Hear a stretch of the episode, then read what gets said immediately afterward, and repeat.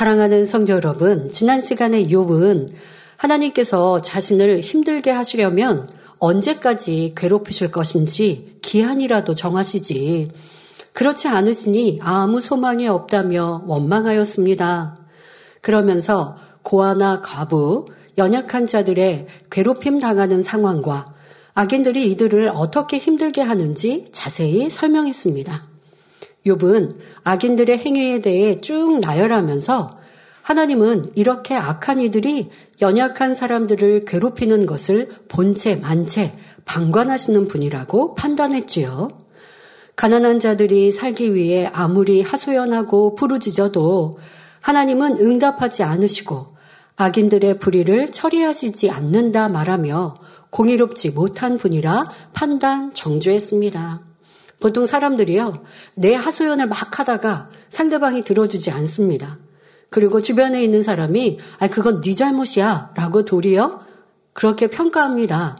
그런데 나는 여전히 속상하거든요. 그러면 자기의 입장과 비슷한 다른 사람들, 다른 황, 다른 이들의 어려움들까지 인용하면서 나하고 상관없는 것처럼 말하지만 결국 나도 비슷한 처진데 그러니까 이렇게 도와줘야 되고 저 사람들 이렇게 어려우니까 좀 힘이 되어줘야 되는데 라고 말하지만 그 마음 중심에서는 내가 도움받고 싶고 내가 그렇게 지킴받고 싶은 의도가 있는 것이죠. 여러분 지난 시간에 욥은 약한 자, 연약한 자들을 쭉 나열하면서 그들의 괴로움을 설명했지만 그 의도는 그들을 지키고자 하는 마음이 아니었고 이런 이들을 악한 자들이 괴롭히는데 하나님은 저들을 칭치하지 않으신다 라고 불평하고자 하는 말이었습니다. 이렇게 감히 창조주 하나님을 판단하며 자기가 하나님보다 더 정확히 분별하고 있는 것처럼 말하고 있으니 얼마나 합당치 못한 모습입니까? 그런데 이는 욥의 모습만이 아닙니다. 하나님을 믿지 않는 세상 사람 중에는 억울하고 원통한 일을 만나면 신을 원망하며 탓하기도 하지요. 자신을 힘들게 하고 괴롭히는 사람이 잘 되고 형통한 것 같으면 하늘에 대고 너무 하시다 불평하기도 합니다. 욥의 말과 같이 하나님은 악인이 연약한 자를 괴롭혀도 그냥 보고 계신다 생각하는 것이지요.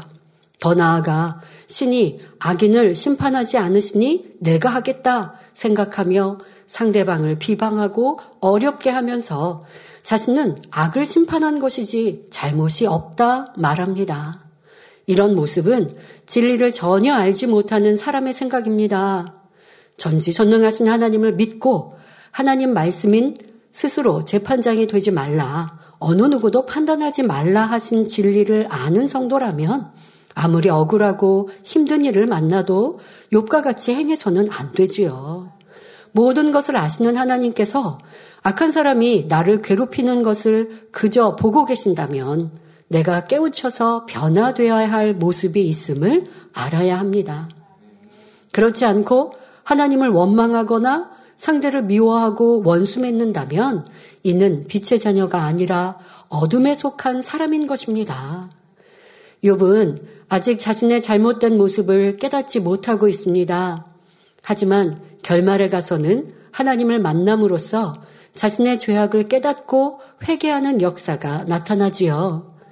만일 하나님께서 욥에게 지금의 시험을 허락하지 않으셨다면 욥은 그저 자신이 선하고 의로운 줄만 알았지 마음 깊숙이 숨어 있는 악들을 발견할 수 없었을 것입니다. 그러나 욥이 온전한 축복을 누리려면 본성 속의 악까지 발견하여 벗어버려야 하기 때문에 하나님께서 사랑의 연단을 허락하신 것이지요. 성도 여러분, 현재 하나님을 사랑하며 열심히 달려가고 있는 분들 중에도 마치 연단받기 전에 욥과 같이 자기의 의로움에 가려져서 부족함을 발견하지 못하는 분도 있음을 알아야 합니다. 시편 19편 12절에 자기 허물을 능히 깨달을 자 누구리요 나를 숨은 허물에서 벗어나게 하소서 말씀합니다. 그러므로 오늘도 말씀을 통해 자신을 발견하고 숨은 허물까지도 깨끗이 씻어내는 은혜가 임하시기를 바랍니다. 욕계 강해를 전하면서 어, 가끔 그런 질문을 드립니다. 교회의 어려움의 때, 또 이런 연단의 때 여러분들은 어떠한 복을 받으셨느냐라는 질문을 드릴 때가 있었습니다. 저는 이러한 때에 저를 돌아보니 너무나 큰 축복이구나라는 생각을 많이 합니다. 당의자님과 함께 했던 신앙생활 안에는 내가 어려움을 만나도 당의자님께서 해결해 주시고 또 그렇게 기도를 요청하고 응답받는 일들이 얼마나 많이 있습니까? 그러니 내가 하나님과의 관계에서 이 야곱의 납복강가에서 매달림과 같은 그런 매달림의 노력들이 별로 없었죠. 그리고 그런 어려움조차도 만나는 일이 별로 없었고요. 그런데 지금은 당의자님께서 하나님과 면벽하여 살며 메어 달려서 우리에게 응답과 많은 축복을 끌어내리신 것 같이 여러분 각자가 이제 내가 하나님께 메어 달리고 내가 하나님께 간구하고 부르짖어서 여러분들의 각자의 믿음을 내보여야 되는 지금의 이때 아닙니까? 자, 그럴 때 믿음이 없는 분들, 믿음을 잃은 분들은 내보일 게 없으니까 지쳐버리고 항상 불평, 원망 속에 힘들고 지치고 어렵고 나는 연단 받는다. 이런 환경 때문에 저런 환경 때문에 나는 안충만하다. 그런 분들은 내 믿음이 그만큼 없었다는 증거이죠. 그러나 믿음을 갖고 있었던 분들 중에 이 시간을 통해 더 큰 믿음으로 성장한 분들. 왜? 앞서 말씀드린 대로 당의장과 함께 했을 때는 당의장님께서 아버지 앞에 메어 달려서 응답 축복 그걸 끌어내리셨는데 이제 우리가 각자 해야 될 때 내가 그렇게 아버지 앞에 메어 달리고 기도하고 간구하고 어렵고 힘들 때 낙심이 드는 생각이 오면 다시 믿음의 생각으로 바꾸고 그렇게 했더니 내 믿음이 성장되지 않았습니까? 그런 분들이라면 이 연단이 축복이었노라고 고백하실 겁니다. 그런 성도님들과 일꾼들의 고백을 많이 듣지요. 이 시간이 아니었으면 내 안에 이런 악이 있는 줄 발견하지 못했을 것이고 이 시간이 아니었다면 나는 선하다라고 그냥 이만큼만 이루고 살았을 텐데. 왜요? 연단이 없으니 연단이 없을 때는요. 누가 날 그렇게 괴롭히지도 않거든요. 그러니까 괴롭히지 않으니까 괴롭히는 사람 속에서 내 안에 어떤 악이 나오는지는 몰랐던 거예요. 그때는 생각했죠. 아, 누가 나를 괴롭혀도 나는 악이 나올 게 없어. 라고 착각하며 살았는데, 연단회 때 괴롭히고 힘들게 하고 어렵게 하는 사람들을 만나니 웬일입니까? 내 안에 감추어 있었던 악이 나오는 거예요. 그 사람에 대한 미움도 또 오늘 증거되는 말씀처럼 때로는 그 사람에 대한 판단도 정죄도 수군거림도 저주의 생각과 말도 내 안에 나오는 것. 아, 내가 선한 줄 알고 변화됐다 생각했지만 아직도 내 안에 이런 것이 있었구나라고 깨닫고 회개하고 변화되었다면 연단은 곧 축복이었고 더 빠른 변화의 시간들, 온전한 변화를 이루는 과정이었습니다. 여러분 모두가 이런 연단이 축복이었노라고 고백할 수 있으시기를 바랍니다. 오늘 말씀을 통해도 요배의 모습이 내 모습이 아닌가 살피시고 과거에 그런 모습이 있었다면 철저히 회개하시고 이렇게 악인에 대해 저주하고 있는 요배 모습을 보면 나 또한 그런 모습이 있었구나. 지금은 안 그러는데 하고 말면 안 됩니다. 전에 그랬던 것을 철저히 회개하고 돌이키셔야 되고 지금도 누가 나를 이렇게 괴롭히면 내가 그들에 대해 저주하는 생각과 마음을 가질 수 있지 않을까? 일어나기 내 안에 남아있는 것은 아닌가? 하고 붙들어 기도하여 온전히 벗어 버릴 때에 없다 인정받는 성결한 우리가 될 것입니다. 마음이 꼬이고 뒤틀린 가운데 스스로 재판관이 되어서 하나님을 판단하던 욥은 점점 판단 정죄의 수위가 높아져 가고 있습니다. 본문에서 악인을 향한 욥의 저주가 계속됩니다. 욥기 24장 19절에 가뭄과 더위가 눈 녹은 물을 곧 말리나니 음부가 범죄자에게도 그와 같은 것인즉 말합니다. 여기서 눈 녹은 물은 아주 적은 양의 물을 말합니다. 눈은 물과 달리 부피가 크기 때문에 땅에 소복히 쌓이면 풍성한 느낌이 들지만 막상 눈이 녹은 자리를 보면 상대적으로 물의 양이 많지 않은 것을 볼 수 있습니다. 그러니 눈이 녹은 뒤 남는 물은 가뭄과 더위를 만나면 순식간에 말라버리지요. 마찬가지로 욥은 불의한 자의 풍요로움도 이렇게 순간에 사라져 버리기를 바라는 마음입니다. 음부가 범죄자에게도 그와 같다는 것은 눈 녹은 물이 가뭄과 더위에 흔적도 없이 사라지는 것처럼 범죄자도 음부가 삼켜버릴 것을 말합니다. 여기서 음부는 죽은 상태를 말하며 아무것도 아닌 두렵고 무서움만 있는 상태를 표현하고 있습니다. 바로 악하고 불의한 자들에게 이러한 음부와 같은 저주가 임하기를 바라고 있는 것입니다. 여러분, 이런 생각과 말을 여러분들도 하지 않았는지 점검해 보셔야 합니다. 그런데 그렇게 분명히 나도 나를 괴롭게 하고 힘들게 하는 사람에게 아, 저 사람은 이렇게 될 거야. 지금 욥의 말은 저주의 말이라고 표현을 했습니다. 자, 나도 그렇게 생각해 놓고 그렇게 말하고 수변, 주변 사람들과 수근수근 해 놓고 그리고서 여러분들 뭐라고 생각하셨습니까?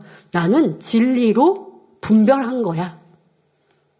저 사람이 지금 악을 많이 바라니까 아니 그 사람은 금방 망할 거야. 저 사람의 결과는 좋지 않을 거야. 라고 수근거리고 그렇게 생각했단 말이에요. 그래 놓고 뭐라고 스스로를 변명하느냐? 진리가 그러니까.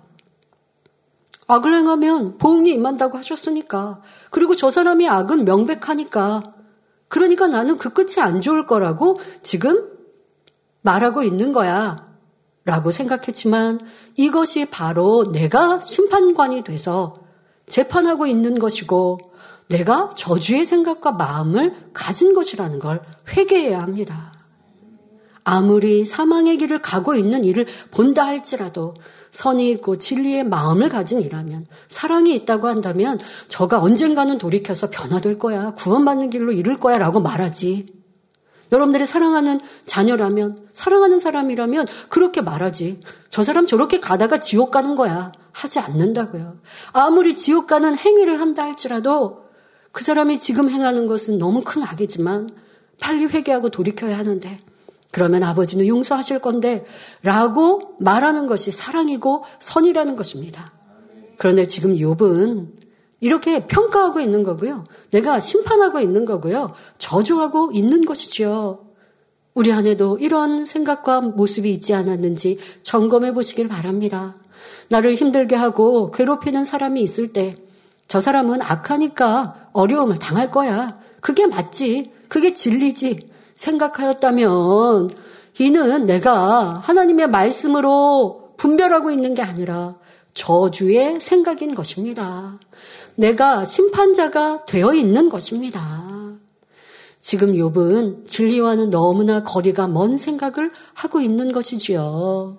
여러분 우리가 그런데 권면을 하고 깨우침을 줄 때 또 이렇게 단해서 설명을 할 때 어떤 것이 악이고 비진리인지 또 그 결과가 어떠한지는 여러분들 모두에게 설명합니다.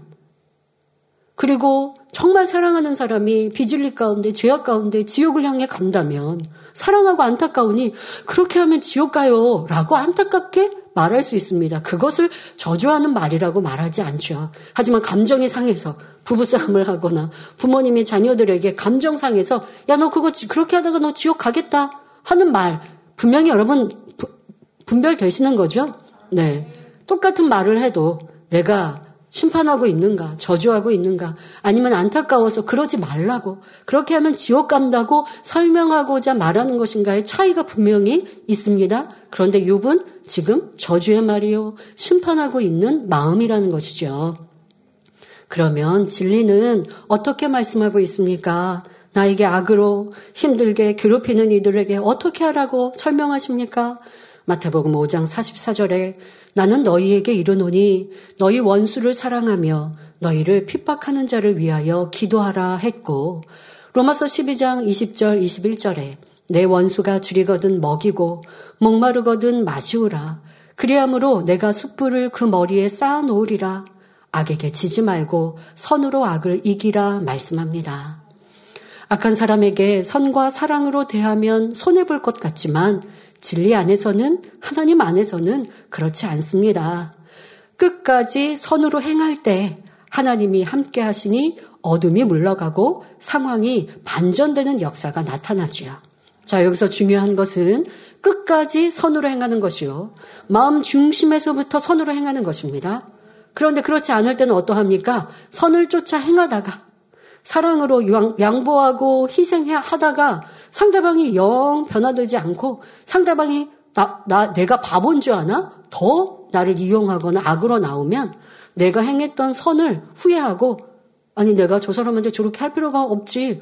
저 사람을 보니까 변화될 모습도 안 보이고 도리어 이용하네. 그리고 내가 행했던 선을 다시 거두고 그냥 세상 사람처럼 내 악으로 행하는 것 이것은 아버지가 역사하실 수 없는 거예요. 선한 생각을 했다가 아 내가 이거 손해 보는 것 같아. 이거는 온전한 것도 항상 선을 쫓는 것도 아니죠. 그럴 때는 아버지의 역사를 온전히 볼 수가 없습니다. 그런 과정이 흘러간다면 아직 내가 온전한 선을, 진리를, 사랑을 쫓지 않고 있다는 것이죠. 손을 행했더니 손해봤어요. 내가 악인에게 양보했더니 그 사람이 나를 이용하던데요? 할 게 아니라 아직도 내 마음의 온전한 선과 진리를 이루지 못하였기에 변화되어지는 과정을 아버지가 두고 보고 계실 뿐입니다. 내가 온전한 선을 쫓고 진리를 쫓는다면 손해보게 하지 않으십니다. 우리 예수님도 믿음의 선진들도 늘 선을 쫓아 행하셨습니다. 상대의 악을 선으로 갚는 것이 진정한 승리이기 때문입니다. 그러므로 우리도 항상 선으로 악을 이길 수 있어야 하겠습니다. 그런데 우리는 진리와 선을 들어서 선을 쫓으려고 하다가 선을 행하다가 상대방이 변화가 없어요. 상대방이 달라지지 않고 여전히 악으로 나와요. 그러면 손해본 것 같이 느껴질 때 이거는 여러분이 온전한 선을 쫓지 않았다는 증거입니다. 여러분 선을 쫓고요. 내가 희생하고 헌신했어요. 그런데도 내게 주어진 환경과 조건이 어려움이 가시지 않고 그대로 힘들고 어렵다고 해도요, 선을 쫓았던 게 후회되지 않는 게 진짜 선인 거예요. 그런데, 어, 나는 이렇게 진리를 쫓았는데, 왜 이렇게 여전히 어렵지? 왜 하나님이 안 도와주시지? 하는 건 내 마음의 온전한 것이 아니었음을 증거하는 것이요. 그러니 더 빨리 변화돼야죠. 더 온전히 선으로 이루어야죠. 그러면 희생해도, 헌신해도 바보처럼 상대방이 날 무시하는 것 같아도 부끄럽고 힘든 게 아니라 누가 알아주지 않아도 상황이 달라지지 않았어도요. 내 안에 성령님께서 기뻐하시고 또 지금 내게 주어진 이 저 사람과의 관계에서 때로는 그 사람이 악하여서 변화되지 않아도 아버지는 다른 곳에서 채워주시고 다른 곳에서 위로해 주시고 응답과 축복으로 더 함께 해 주시는 거예요. 손해보지 않는 선과 진리의 길, 빛 가운데 거하는 우리 모두가 되어집시다. 욥기 24장 20절에 태가 그를 잊어버리고 구더기가 그를 달게 먹을 것이라. 그는 기억함을 다시 얻지 못하나니 부리가 나무처럼 꺾이리라 말합니다. 태가 그를 잊어버린다는 것은 그 출생 자체를 알아주지 않는 것. 다시 말하면 아예 태어남 자체도 없기를 바라는 표현입니다. 상대를 저주하는 강도가 점점 심해져 가고 있지요. 구더기가 그를 달게 먹을 것이라는 것은 욥이 잘 쓰는 표현 중의 하나입니다. 악한 자들이 죽으면 사람들이 그를 잊어버리게 되고 시체는 구더기가 달게 먹을 수밖에 없는 상황이 될 것을 말하는 것입니다. 또 꺾인 나뭇가지는 뿌리에서 떠났으므로 말라 죽을 수밖에 없습니다. 따라서 그는 기억함을 다시 얻지 못하나니 불의가 나무처럼 꺾이리라고 한 말은 불의한 사람은 꺾인 나무처럼 멸망하여 누구에게도 기억되지 않을 것을 뜻하는 말입니다. 하나님이 살아계신다면 악한 자들을 모조리 심판하셔야 하는데 그냥 내버려 두시니 이 얼마나 잘못된 것인가. 만일 내가 하나님이라면 이렇게 악한 자들을 쓸어버릴 텐데 욥은 스스로 하나님보다 나은 의인의 입장에 서서 악한 사람들을 심판하며 그들에게 품었던 비통함과 경멸함을 거침없이 표현하고 있습니다. 여러분, 악한 사람들이 악을 바란다고 미워할 것도, 그로 인해 내가 손해봤다고 경멸할 것도 없지 않습니까? 그런데 내 안에 악이 있으면 지금 욕과 같이 이 경멸함을 표현하고 있는 거예요. 이 단어 하나하나에 그 마음이 악이 담겨 있는 것이죠. 그런데 지금 설명한 것처럼 이렇게 판단 정지하는 사람들은요, 정말 선과 진리 착한 사람을 보면서 그 선을 이해하지 못하니까요. 내가 더 의롭다고, 내가 더 선하다고, 그렇게 착각하면서 판단 정지하고 악을 바라는 경우가 참 많습니다. 예를 들어 선한 사람은 악인이라 할지라도 또 용서하고 기회를 주거든요. 그런데 A라는 사람이 그 악한 사람에게 피해를 봤어요. 그러면 지금 윗사람이 그 악한 사람에게 왜 기회를 주냐고 그게 불편하고 싫지요. 그러면서 아니 내 윗사람이 진짜 모든 걸 분별하시면 저렇게 악한 사람에게 기회를 주지 말아야 사람들이 아 악을 경계하고 그러면 사명도 못 받는구나 라는 걸 알아서 더 진리 가운데 가지 않 별의별 생각으로 내가 의로워진다니까요. 하나님의 선과 사랑을 이런 식으로 지금 욥이 평가하고 있는데요. 교회 안에서도 마찬가지고 만민의 역사 속에 당의자만 용서하시고 기회를 주시고 사랑하시고 악을 드러내지 않으시고 감춰주시고 그래야 살리니까 교회 안에 교회 역사 안에 도적질하는 사람도 많이 있었고 속이는 사람도 많이 있고 교회에 피해를 주는 사람도 많이 있었죠. 그러나 그걸 드러낸다면 그 사람은 매장되지 않습니까?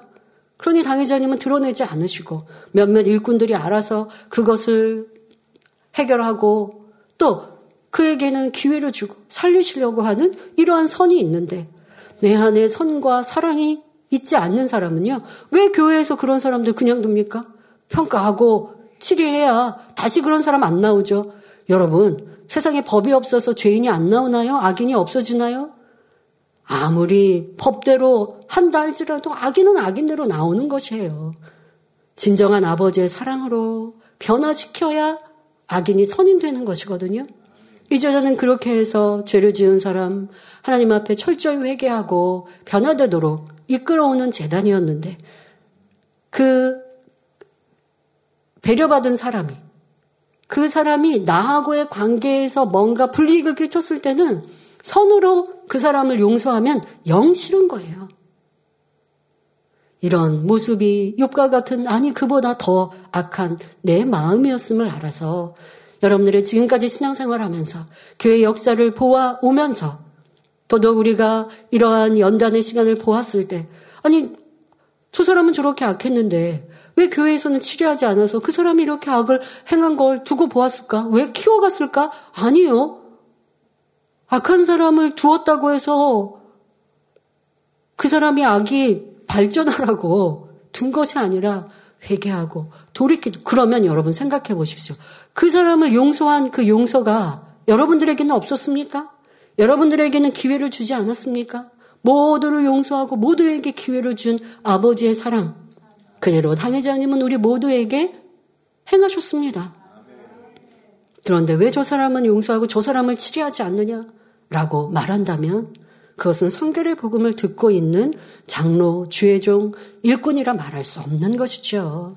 이것이 내 안에 욕과 같이 악한 자를 치료하지 않는다 하는 이러한 악한 마음임을 알아야 하겠습니다. 진리를 모르는 세상 사람 중에도 욥처럼 스스로 심판관이 되어서 하나님이 살아계시다면 악한 사람들을 깡그리 쓸어버려야 하는데 왜 가만히 놔두시느냐고 하는 세상 사람도 봅니다.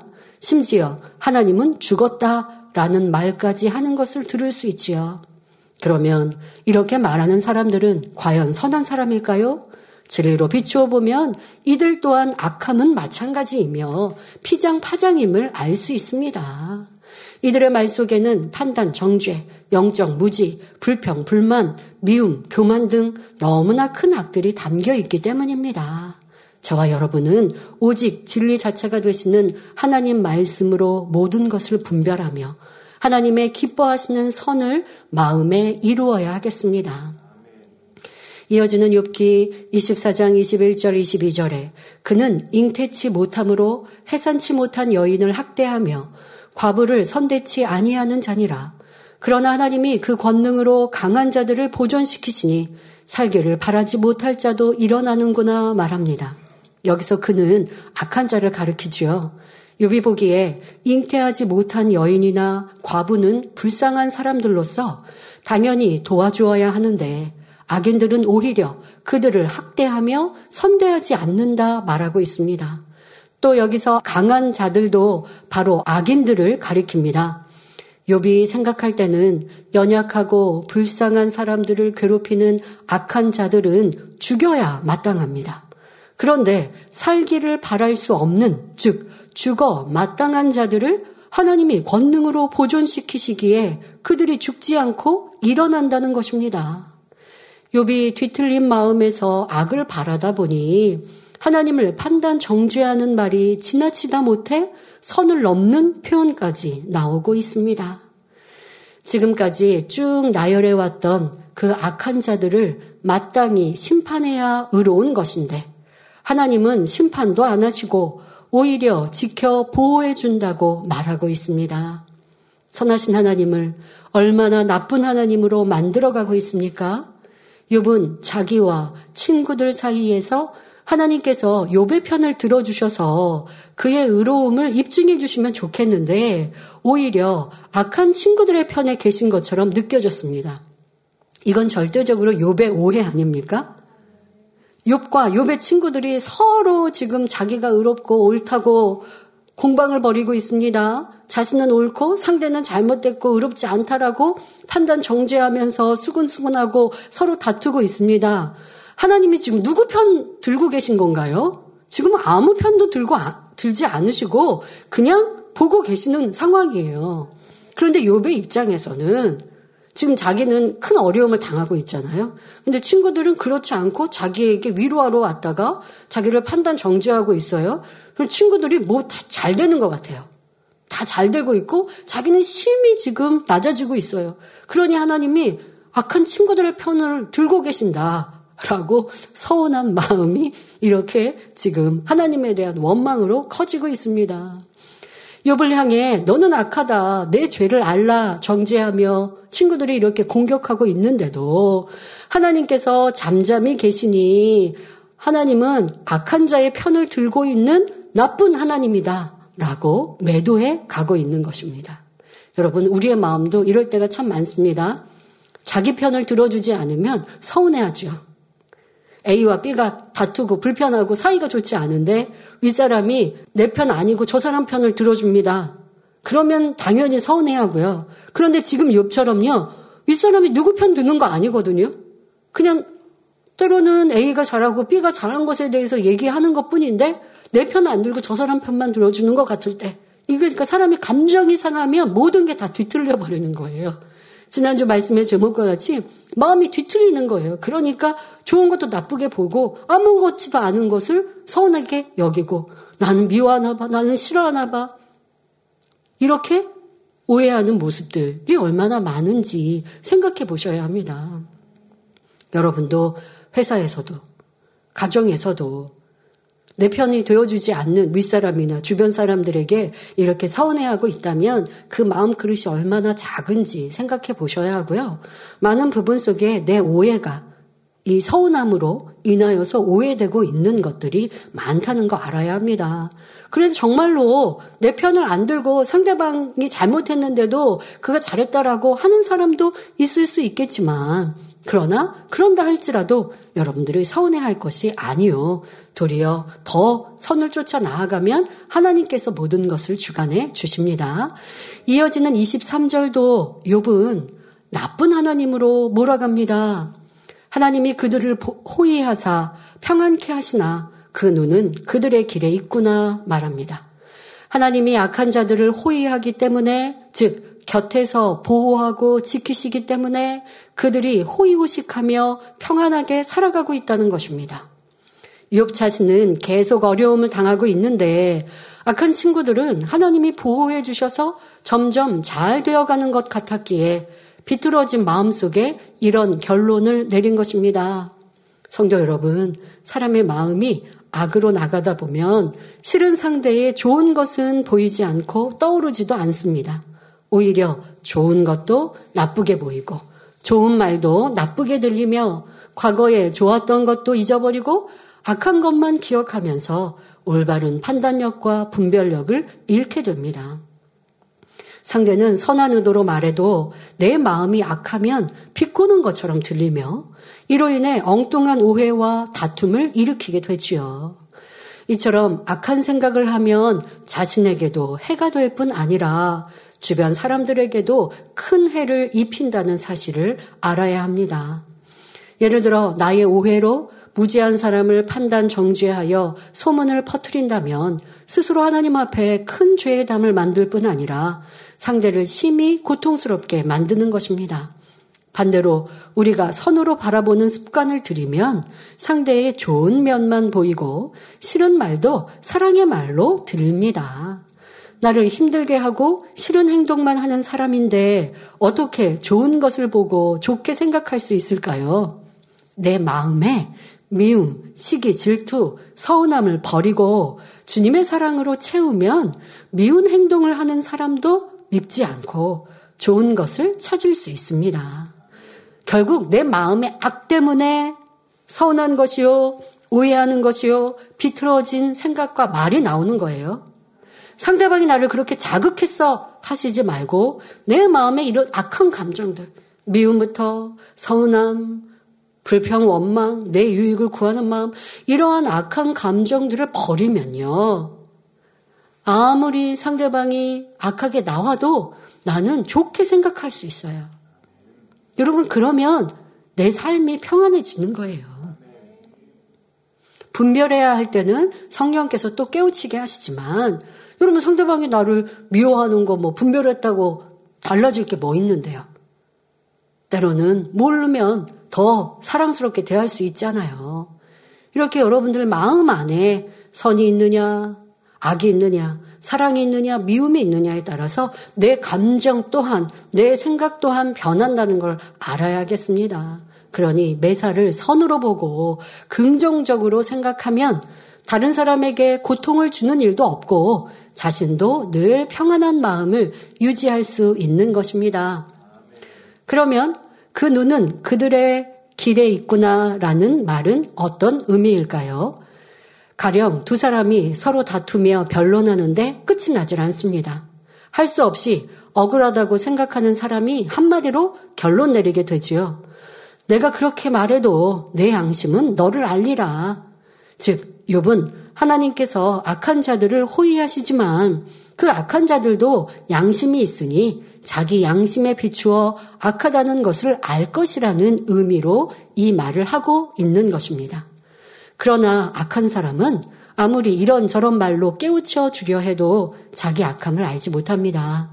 그러므로 하나님께서는 변론하거나 다투지 말고 오직 선으로 악을 이기라 말씀하십니다. 즉, 상대의 잘못이나 실수를 지적하고 잘잘못을 따지기보다 이해하고 양보하며 선을 쫓을 때 하나님께서 역사하시는 것입니다. 나를 욕하고 때려도 같이 맞대응하는 것이 아니라 오히려 선을 베풀어 줌으로써 상대가 그 선을 보고 자신의 악을 깨닫고 회개할 수 있도록 하라는 말씀입니다. 이때도 마찬가지입니다. 내가 이렇게 선을 행하면 상대방이 깨우치겠지? 이렇게 계산하면서 선을 행하는 것이 아니라 여러분들이 그냥 자연스럽게 항상 선을 쫓아가면 악은 또 회개하고 돌이키게 되는 것이죠. 그러니까 그걸 바라고 가는 게 아니라 그냥 나는 내 도리는 선을 쫓는 거예요. 내가 아버지 앞에 사는 거거든요. 그러니까 사람 사이에 내가 부모를 공경하고 내가 부모라면 자녀를 잘 키워가는 것이 사람의 도리인 것처럼 우리 사람의 도리는 하나님이 나를 보고 계시니 매사에 선을 쫓아 가는 것입니다. 그것이 계산으로 아니면 이렇게 되겠지 하는 바램으로 하는 것이 아니라 항상 선을 쫓으면 악한 자가 그 선을 보고 녹아나고 변화될 수 있는 것이지요. 이렇게 우리가 빛 가운데 행함으로 본이 되면 어둠이 물러갑니다. 우리 예수님의 삶이 그러하셨습니다. 베드로전서 2장 22절 23절에 저는 죄를 범치 아니하시고 그 입에 괴사도 없으시며 욕을 받으시되 대신 욕하지 아니하시고 고난을 받으시되 위협하지 아니하시고 오직 공의로 심판하시는 자에게 부탁하시며 말씀합니다. 예수님께서 이처럼 친히 본이 되어 행하시며 가르치셨기에 한 말씀 한 말씀이 영혼들의 마음과 생각과 환경에서 어둠을 물리치는 강한 빛으로 작용하였지요. 지금도 우리에게 그런 능력이요 빛으로 임하는 것입니다. 이것이 바로 선으로 악을 이기는 삶인 것입니다. 이어지는 본문을 보면 욥은 계속해서 하나님의 입장에 서서 심판을 내리고 있습니다. 심판자는 오직 하나님 한 분 아니십니까? 그런데 내가 심판하고 있다면 내가 하나님이 된 거예요. 성경에 분명 그렇게 말씀하시는데요. 지금 욥은 계속하여 심판을 내리고 있습니다. 6기 24장 24절에 그들은 높아져도 잠시간에 없어지나니 낮아져서 범인처럼 제함을 당하고 곡식 이삭같이 배임을 입느니라 말합니다. 여기서 높아진다는 것은 벼슬이나 부귀, 권세보다는 악한 사람들의 기세를 말하고 있습니다. 기세 등등하다라고 말하는 그들의 행함을 표현하고 있지요. 그들이 아무리 기세 등등하게 행할지라도 결국 꺾여져 낮아질 것을 말하며 범인처럼 즉 평범한 사람처럼 사라질 것을 말하고 있습니다. 그러면 곡식 이삭같이 배임을 당한다는 것은 어떤 의미일까요? 곡식 이삭은 열매가 충실히 맺혔어도 사람에 의해 베어지게 되며 종국에는 지푸라기밖에 남지 않는 허무한 존재입니다. 이와 마찬가지로 아무리 기세당당한 사람일지라도 때가 되면 지푸라기처럼 초라해질 것이라는 말입니다. 누가요? 바로 악인들이. 하나님이 심판하지 않으시니까 지금 내가 이렇게 심판의 말을 하고 있습니다. 욥은 자신이 엄청난 저주의 말을 하고 있다는 것을 깨닫지 못하고 있습니다. 악한 자의 결국은 이렇게 초라해지며 허무하게 되는 것이 마땅하다고 생각하기 때문이지요. 앞서 말씀드린 대로 여러분들도 이러했던 것들 살피셔야 합니다. 내가 저주의 말을 내리고 있고 내가 상대방을 심판하고 있으면서 그거는 진리의 결과가 그리하니까 라고 잘못 또한도 알지 못하였다면 이것이 얼마나 하나님 앞에 큰 죄담이 되었겠는가? 이것이 어찌 선이라 말할 수 있는 것인가? 의로움이라 할 수 없는 것인데 하나님의 의가 아니라 내 의로 심판관이 되었구나라는 것을 오늘 욥기 강의를 통해 철저히 깨닫고 회개해야 할 것입니다. 자, 비유를 들어보죠. 사람 사이에 감정을 갖고 서로 허물을 들춰내며 자기 주장을 하다 보면 결판이 나지 않습니다. 온갖 비난의 말들이 오가다가 결국 상대를 향해 내 끝은 결코 좋지 않을 것이다. 또는 너는 반드시 천벌을 받을 것이다. 라고 저주하는 사람도 있습니다. 그런데 차마 이런 말을 입 밖으로 내지는 않는다 해도 마음속으로 상대가 망하기를 바라는 경우도 있습니다. 이는 바로 본문의 욥과 다를 바 없음을 알아야 합니다. 욥은 구약 시대에 눈에는 눈, 이에는 이라고 하는 보복의 원리대로 생각하고 있습니다. 구약시대에 이런 율법을 주신 것은 엄격한 규제를 통하여 다른 사람을 함부로 상해하거나 피해를 입히지 못하도록 방지하기 위해서였습니다. 하나님께서는 자신이 당한 것 이상으로 되돌려 주려는 사람의 악함을 아시기 때문에 예를 들어서 내가 한 대 맞았어요. 이렇게 피해를 보면 한 대를 때리는 거는 그만큼 그냥 내가 맞고 뭐 그렇게 했다 보복했다라고 하겠지만 사람의 보복은 그렇지 않죠. 한 대 맞으면 두 대 때리려고 하는 게 우리 인생들의 악입니다. 이러한 마음을 아버지 하나님은 아시기 때문에 구약 시대에 눈에는 눈, 이에는 이라고 하는 것을 그 내가 받았 받은 만큼 돌려주는 그만큼이라는 것이죠. 더 이상 하면 안 된다라고 말씀하시는 겁니다. 그러나 구약 시대에도 하나님께서 진정 원하시는 것은 용서와 긍휼이었습니다. 자, 지금 눈에는 눈, 이에는 이라고 하시는 건 내가 개인적으로 어려움을 당했으니까 그만큼은 보복해도 돼가 아닙니다. 사회 규율로 이렇게 악한 사람에 대해서 심판을 할 때를 말씀하시는 거예요. 왜? 이런 경계마저 주시지 않으면 너나 나나 없이 악해질 거니까. 악한 사람에 대해서 징계하지 않으면 그러면 그 악이 한도 끝도 없잖아요. 그러니 악한 사람에 대한 징계를 이렇게 말씀하시는 거지. 내가 어려움을 당하고 괴로움을 당했으니까 너가 한 대 맞은 만큼 보복해도 돼라고 하시는 게 아닙니다. 더더욱 아버지께서 원하시는 진정한 선과 사랑은 구약 시대에도 용서와 극률이었습니다. 이런 하나님의 마음에 합한 그런 마음을 아는 다윗은 어떠했습니까?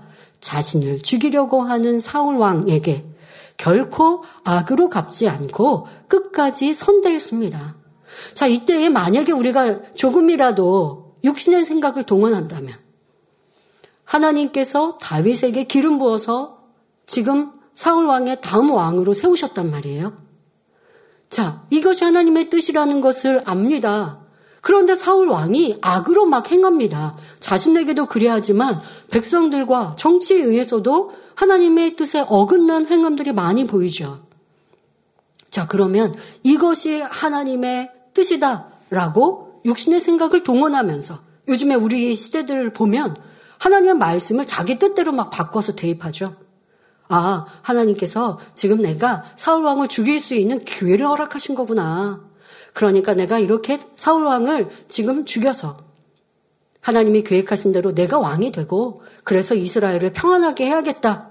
이렇게 육신의 생각으로 악을 쫓을 수 있어요. 그랬다고 한들 그것이 큰 악이라 생각하지 않겠죠. 사람들이 볼 때 악이라 생각하지 않을 거예요. 그런데 다윗은 그 마음의 선 자체이니 죽일 수 있어도 죽이지 않습니다. 여러분들은 이러한 선과 내 모습을 비춰보십시오. 하나님의 말씀을 내 마음대로 바꿔서 내가 상대를 심판하고 저주하고 있으면서 내가 의로운 것처럼 행했던 모습들, 선이, 사랑이 없는 악이었음을 알아야 하지요. 율법의 참된 의미를 알았던 다윗은 오직 하나님 말씀대로 행한 것입니다. 더구나 예수님께서 이 땅에 오셔서 사랑으로 모든 율법을 완성하신 뒤에는 당연히 원수도 사랑하라는 용서와 사랑의 원리를 적용해야 합니다. 혹여 여러분은 상대가 나를 괴롭게 하거나 슬프게 했을 때 너는 언젠가는 무너질 것이다 라고 마음속으로 저주한 적은 없습니까? 우리는 죄인이었던 나를 위해 십자가의 고난을 당하신 주님의 사랑을 결코 잊지 말고 원수라도 사랑하며 어느 누구에게든지 악을 악으로 갚는 것이 아니라 선으로 악을 이길 수 있어야 합니다. 만일 우리가 이러한 마음을 이룬다면 하나님께서는 얼마나 큰 은혜와 사랑을 주시겠습니까? 시편 37편 4절에 여호와를 기뻐하라 저가 내 마음의 소원을 이루어 주시리로다 말씀한 대로 하나님께서는 너무나 기뻐하시며 우리 마음의 모든 소원을 응답해 주실 것입니다. 이어지는 욥기 24장 25절을 보면 욥은 스스로 결론을 낼 뿐만 아니라 마치 도장을 찍는 것처럼 자기 말의 타당성을 강하게 주장하고 있습니다. 가령 그렇지 않을지라도 능히 내 말을 거짓되다 지적하거나 내 말이 헛되다 변박할 자 누구랴 했지요. 여기서 가령 그렇지 않을지라도 라는 표현은 그렇지 않을 수도 있다는 말이 아니라 오히려 자기 말에 대한 확신에 찬 표현입니다. 지금까지 자기가 한 말이 옳지만 내가 했던 말처럼 되지 않았다 해도 그러니까 악인들이 이렇게 그 괴로움을 당하는 결말, 안개와 같이 흩어지는 이러한 결말을 맞지 않는다 해도 사람들이 생각해 보면 내 말이 틀린 것이 없으며 당연한 이치가 아니겠느냐 말하며 다른 사람에게 긍정을 강요하는 표현입니다. 우리는 이러한 말씀을 들음으로 끝내지 말고 영적으로 분별할 줄 알아야 합니다. 여러분이 보시기에 과연 욥의 말에 타당성이 있습니까? 욥은 지금 스스로 재판장이 되어서 하나님까지 판단 정죄하고 있으니 전혀 타당하다고 볼 수 없지요. 야고보서 4장 11절 12절에 형제들아 피차에 비방하지 말라. 형제를 비방하는 자나 형제를 판단하는 자는 곧 율법을 비방하고 율법을 판단하는 것이라. 내가 만일 율법을 판단하면 율법의 준행자가 아니요 재판자로다. 입법자와 재판자는 오직 하나이시니 능히 구원하기도 하시며 멸하기도 하시느니라. 너는 누구간데 이웃을 판단하느냐 말씀하십니다. 여러분 여기서 판단이라는 단어를 오해하시면서 어, 나는 판단하지 않았어요 하는 분들이 계세요. 자, 이것이 잘못됐어. 너는 잘못된 행함을 했어. 자, 명백히 잘못했어요. 그러니까 잘못됐어. 이것 또한도 평가, 평가한다라고 하는 게 판단의 의미가 담겨 있는 거예요. 그러니까 잘못하지 않았는데 잘못했다라고 하는 것 뿐만이 아니라 잘못한 것을 너는 이거 잘못했어. 그러니까 너는 이렇게 어려움을 당할 거야. 이거는 판단과 저주이죠. 자, 지금 읽어드린 말씀대로 율법을 가지고 여러분들이 옳다, 그르다, 어떤 일들을 분별하는 것은 필요하죠. 어, 저 사람이 저렇게 어, 행해서 어려움을 당했구나.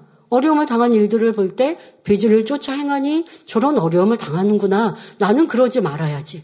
라고 교훈을 삼았다면 이거는 판단이라 할 것이 아니라 분별입니다.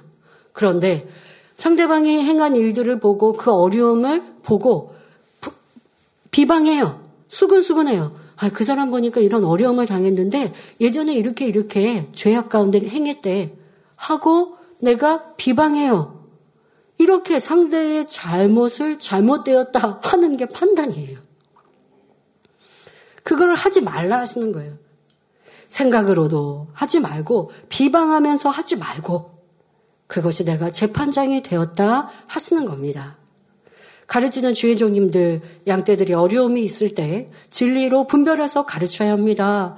우리 안에 질병이 오든 사고와 어려움을 당하면 하나님께 지킴받지 못한 것을 찾아서 회개하고 돌이켜야 문제가 해결될 수 있으니 스스로가 그리해야 되고 스스로가 답을 얻지 못하면 신방을 통해 상담을 통해 또 내 안에 무엇이 잘못되었는지를 깨우쳐야 하죠. 그러면 주의종들은 기도하며 성령의 음성을 들어서 정확히 그의 잘못된 죄의 담을 알려주어야 합니다. 그것을 판단했다 하지는 않죠. 한, 그런데 그렇게 가르친다라고 하는 여러분들이 내 주변에 나를 힘들게 하고 어렵게 하는 이들에 대하여서 판단하지는 않는지 이것을 이제 살피셔야 하는 것이죠. 우리가 듣고 알고 있는 진리로 저 사람은 이렇게 잘못됐으니까 이런 어려움을 당할 거야. 그 끝은 이렇게 안 좋을 거야. 라고 하는 것이 판단임을 알아야 하고요. 누가 나를 이렇게 힘들게 하니까 아유 저 사람은 악해. 이게 여러분들이 판단과 정죄가 되는 것이죠. 누가 나를 괴롭게 했어요. 그는 명백히 따지면 악이긴 해요. 그러나 나를 힘들게 했다고 저 사람은 악인이야. 이게 정죄인 거예요. 자, 이러한 모습들 하지 말라 하시니 누가 나를 괴롭히면 저 사람이 뭐 나에게 억하심정이 생겼나? 내가 어떻게 하면 화평할까? 이렇게 여러분들이 진리로 대입해서 화평을 이루는 공식에 대입을 해야지. 아, 저 사람이 나를 힘들게 하고 어렵게 하니까 저 사람은 악한 사람이야. 그러니까 내 주변 사람에게 저 사람은 악한 사람이니까 이렇게 일꾼되면 안 돼. 수군거리고 비방하고 있는 것. 이런 모습들 하나하나 찾아서 그런 마음과 생각과 입술들을 찾아서 회개할 때 막힌 담들이 헐어지는 것입니다. 여러분들이 이런 말씀을 들을 때 혹여 내 마음에는 욥과 같은 생각이 남아 있지 않은지 점검해 보시고 조금이라도 남아 있다면 불같이 기도하여 뿌리채 뽑아내시기 바랍니다. 여러분들이 이런 말씀으로 아니 뭐 그런 것까지 판단이라고 하시나? 상대방이 잘못했으니까 아 저거 잘못했다고 내가 옆에 사람에게 말하면 비방이겠지만 그거는 명백히 비방이지만 아 저 사람이 이런 악을 행했구나 이렇게 잘못했구나 내가 생각한 게 이것이 판단이라고요.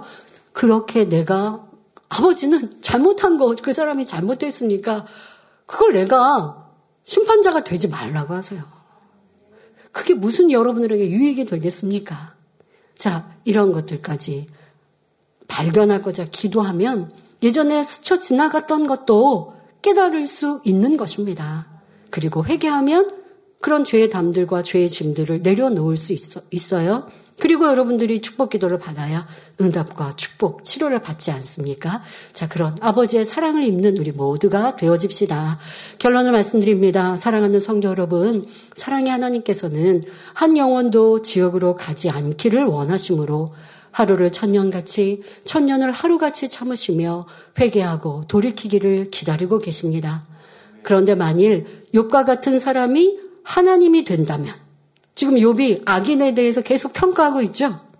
자, 이런 욥과 같은 사람이 하나님이 된다면 악한 사람은 하나도 살아남지 못할 것이니 결과적으로 지구상에 사람이 존재할 수 없게 될 것입니다. 하나님께서는 로마서 3장 10절에 의인은 없나니 하나도 없다 말씀하셨습니다.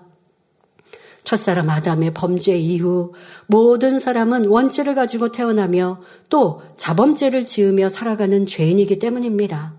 혹 법 없이도 살 사람이라는 말을 들을 정도로 선하게 살아가는 사람이라 해도 하나님의 말씀에 비추어 보면 마음속에 숨겨진 악이 드러날 수밖에 없습니다. 하나님 앞에서는 혈기, 다툼, 도적질, 음행 등 겉으로 드러나는 죄뿐만 아니라 마음과 생각 속에 있는 미움, 시기, 교만, 간음 등도 다 죄이기 때문입니다. 사랑의 하나님께서는 이러한 죄를 대속하기 위해 독생자 예수님을 이 땅에 보내주시고 십자가에 못 박혀 죽게 함으로 우리들의 죄값을 대신 치러 주셨습니다. 그리고 예수님께서는 죄가 전혀 없으심으로 사망 권세를 깨뜨리고 사흘 만에 다시 살아나셨습니다. 바로 이 사실을 믿는 사람은 십자가 보혈의 공로를 힘입어 죄사함 받아 구원을 얻게 되는 것입니다. 그러므로 이러한 은혜와 사랑을 입은 사람으로서 우리는 항상 감사를 잊지 말며 원수라도 사랑할 수 있어야겠습니다. 또한 어떤 상황에서도 악에게 지지 말고 선으로 이기시기 바랍니다.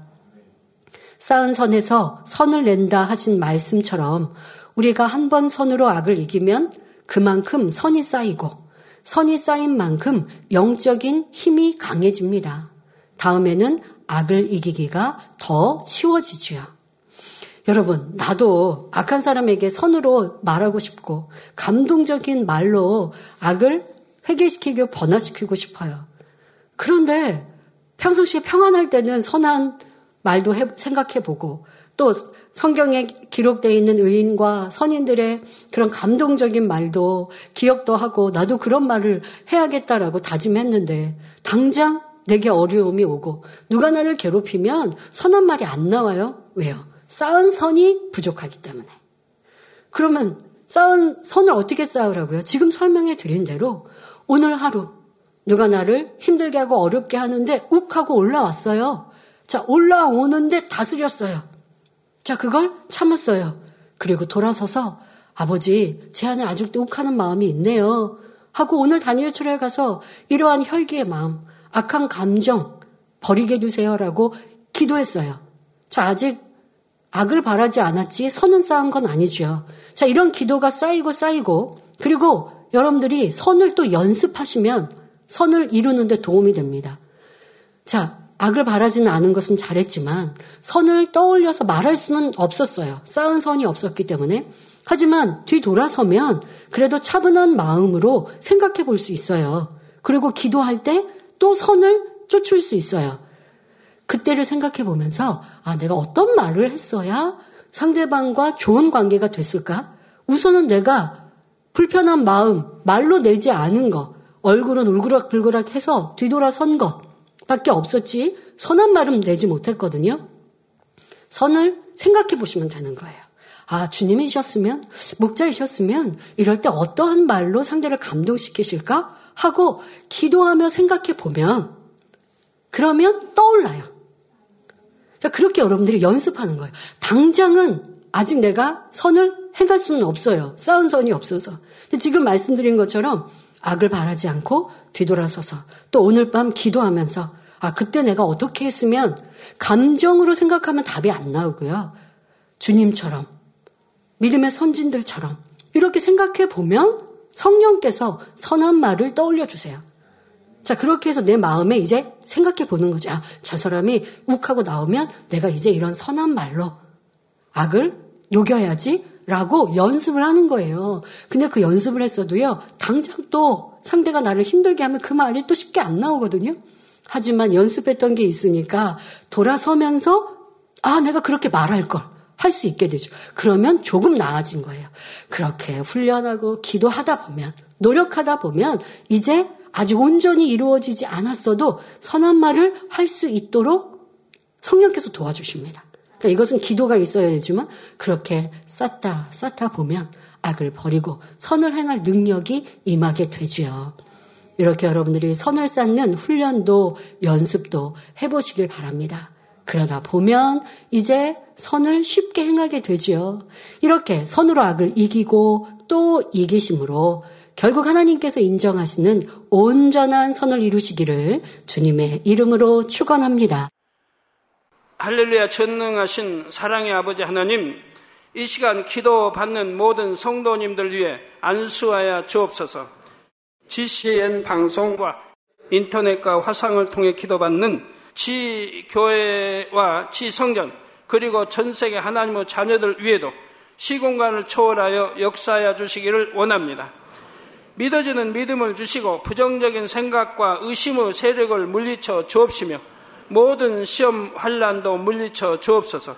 머리부터 발끝까지 오장육부 뼈 마디마디 온몸의 신경 조직 세포 등 아픈 곳마다 성령의 불로 태우시고 근본의 빛으로 역사하여 주옵소서. 예수 그리스도의 이름으로 명하노니 원수마귀 사단 모든 질병 균 연약함아 물러가라 빛이 여임하라 모든 불친 난치병도 성령의 불로 태워 깨끗하게 역사하여 주옵소서. 말라리아를 비롯한 모든 풍토병도 물리쳐 주옵소서. 깨끗함을 입을 지어다. 감기, 기침, 열, 몸살, 독감 등 각종 유행성 질병도 다 물러가라. 어떠한 유행성 질병 균도 틈타지 않게 지켜 주옵소서. 위암, 폐암, 간암, 유방암, 자궁암, 대장암, 피부암 등 각종 암과 에이즈, 백혈병, 뇌졸중, 고혈압, 저혈압, 심장병, 폐병, 위장병, 당뇨, 부인병, 피부병, 갑상선, 질환과 모든 염증도 깨끗게 하여 주옵소서. 소아마비, 중풍, 관절염, 디스크도 온전케 하여 주옵소서. 요통, 두통, 신경통을 비롯한 모든 통증은 사라질지어다. 간질, 자폐증, 우울증, 조울증, 노이로제 등 모든 정신 질환도 물러가라. 모든 마비된 것도 풀어지고 일어나 걷고 뛸지어다. 눈도 잘 보이게 하옵시고 귀도 잘 들리게 하여 주옵소서. 소경은 눈을 뜨고 기머거리는 들으며 벙어리는 말할지어다. 각종 사고 후유증도 깨끗게 하시고 부러진 뼈도 붙여 주옵소서. 화상 입은 것도 온전케 하옵소서. 화기야 물러가라. 열도 물러가라. 아버지 흉터도 나지 않게 역사해 주시기를 원합니다. 마약을 비롯하여 각종 약물과 독극물 중독도 깨끗함을 입을 지어다. 죽은 신경과 세포가 살아나며 죽은 자도 살아나게 하여 주옵소서. 잉태의 축복도 주시기를 원합니다. 잉태 축복을 받으라 예수 그리스도의 이름으로 명하느니 원수마귀 사단아 하늘 공중 곳에 잡은 악의 영들아 물러가라. 그의 사자들도 물러갈지니라.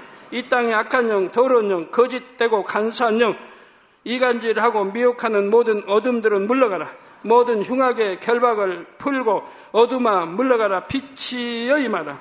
아버지 하나님 부르짖어 기도할 수 있는 능력을 주시고 죄를 버리고 성결될 수 있는 능력을 주옵소서. 영혼이 잘됨 같이 범사에 잘되게 하시고 가정의 복음화도 이루어 주시길 원합니다. 한 주간도 모든 사고와 재앙으로부터 지켜주시고 불통이 없는 형통한 삶을 살 수 있도록 축복해 주옵소서. 성령의 불담으로 천군 천사와 주님의 불꽃 같은 눈동자로 모든 하나님의 자녀들과 가정, 일터, 사업터를 지켜주시기를 원합니다. 학생들에게 지와 명철을 더하시고 공부도 할 수 있는 뜨거운 마음과 열정도 더하여 주옵소서. 마음과 생각을 세상에 빼앗기지 않도록 지키시고 하나님을 뜨겁게 사랑하는 학생들로 축복하여 주옵소서. 하나님의 자녀들이 먹으나 마시나 입으나 무엇을 하든지 하나님 앞에 영광 돌리는 삶이 되게 축복하여 주시기를 원합니다. 나는 하나님을 만났노라 체험했노라 응답 받았노라 축복 받았노라 간증하는 입술이 되게 역사하여 주옵소서. 아버지 하나님 감사합니다. 홀로 영광 받으옵소서. 우리 주 예수 그리스도의 이름으로 기도하옵나이다. 아멘.